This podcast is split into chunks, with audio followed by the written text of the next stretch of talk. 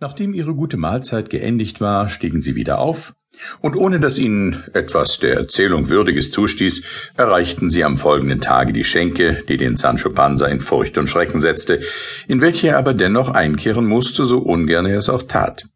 Der Wirt, die Wirtin, ihre Tochter und Maritorne, die Don Quixote und Sancho ankommen sahen, gingen ihnen entgegen und begrüßten sie mit vieler Lustigkeit, der Ritter nahm den Gruß mit Ernst und Strenge an und bat ihm, eine andere, bessere Ruhestatt als jüngst zuzubereiten, worauf die Wirtin antwortete, dass, wenn er besser als jüngst bezahle, sie ihn wie einen Fürsten betten wollten. Don Quixote sagte, er würde es tun. Und sie machten ihm nun in derselben Scheune von neulich ein ganz erträgliches Bett zurecht, in welches er sich sogleich niederlegte, denn er langte gar ermüdet an und matt am Verstande. Er hatte sich kaum fortbegeben, als sich die Wirtin sogleich an den Barbier machte, ihn beim Bart fasste und ausrief Bei meiner Seele, nun sollt ihr auch meinen Schwanz nicht länger als Bart brauchen. Ich will ihn wiederhaben. Er gehört meinem Manne, und er soll sich nicht länger im Land herumtreiben, dass es eine Schande ist, denn er pflegt die Kämme darin aufzuhängen. Der Barbier wollte ihn nicht hergeben, so sehr sie auch zog, bis ihm der Lizenziat sagte, er möchte ihn ausliefern, denn diese Verkleidung sei nun überflüssig, Vielmehr solle er sich nur jetzt in seiner natürlichen Gestalt zeigen und zu Don Quixote sagen, dass nachdem sie von den Ruderknechten geplündert werden, er nach dieser Schenke geflohen sei, wenn aber vom Stallmeister der Prinzessin die Frage sein würde, so wollten sie ihm sagen, dass man ihn vorangeschickt habe, um den Untertanen die Nachricht zu bringen, wie sie komme und ihre aller Befreier mit sich bringe. Hierauf gab der Barbier mit gutem Willen der Wirtin den Schwanz, so wie er auch alles übrige ablieferte, was sie der Erlösung des Don Quixote wegen geborgt hatten. Alle in der Schenke verwunderten sich über die Schönheit der Dorothea sowie über die edle Gestalt des Hirten Cardenio.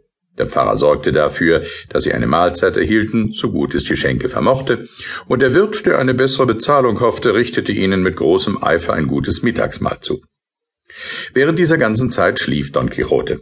Sie wollten ihn nicht aufwecken, weil ihm der Schlaf nötiger als Essen war.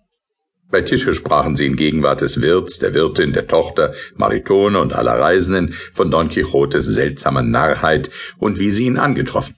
Die Wirtin erzählte, was sich mit dem Eseltreiber zugetragen, wobei sie sich umsah, ob Sancho nicht zugegen sei, und da sie ihn nicht mehr gewahr ward, erzählte sie auch alle Umstände von seinem Prelle, welches den übrigen vieles Vergnügen machte. Wie nun der Pfarrer darauf sagte, dass die Ritterbücher, die Don Quixote gelesen, ihm den Verstand verdreht hätten, erwiderte der Wirt, wie das möglich ist, begreife ich nicht, denn ich weiß mir nach meinem Geschmack kein schöneres Lesen auf der Welt, und ich selbst habe zwei oder drei solcher Bücher, die mir immer das Herz erfrischen, und nicht nur mir, sondern auch vielen anderen Leuten. Zur Erntezeit kommen viele Schnitter in den Festtagen hierher. Da ist denn immer einer drunter, der lesen kann und der dies oder jenes von diesen Büchern zur Hand nimmt. Über dreißig.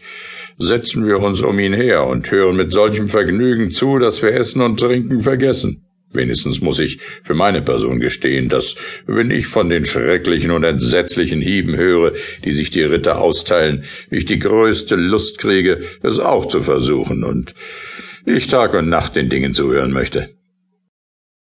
So geht es mir gerade auch, sagte die Wirtin, denn ich habe niemals gute Zeit im Hause, außer wenn du dem Lesen zuhörst. Um die Zeit bist du so außer dir, dass du dann an kein Zanken denkst. Das ist wahr, sagte Maritorne.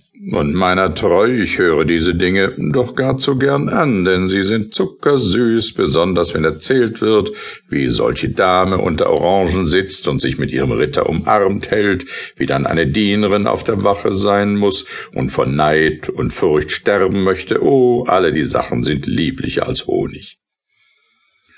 Und wie gefallen sie euch, liebes Kind? fragte der Pfarrer, indem er sich zur Tochter des Wirts wandte.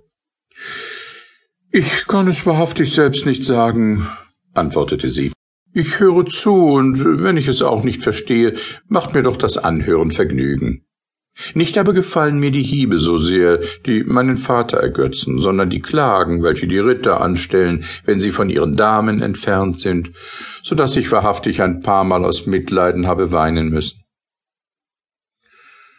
Ihr würdet sie also wohl schnell trösten, mein liebes Kind? fragte Dorothea wenn sie euretwegen jammerten.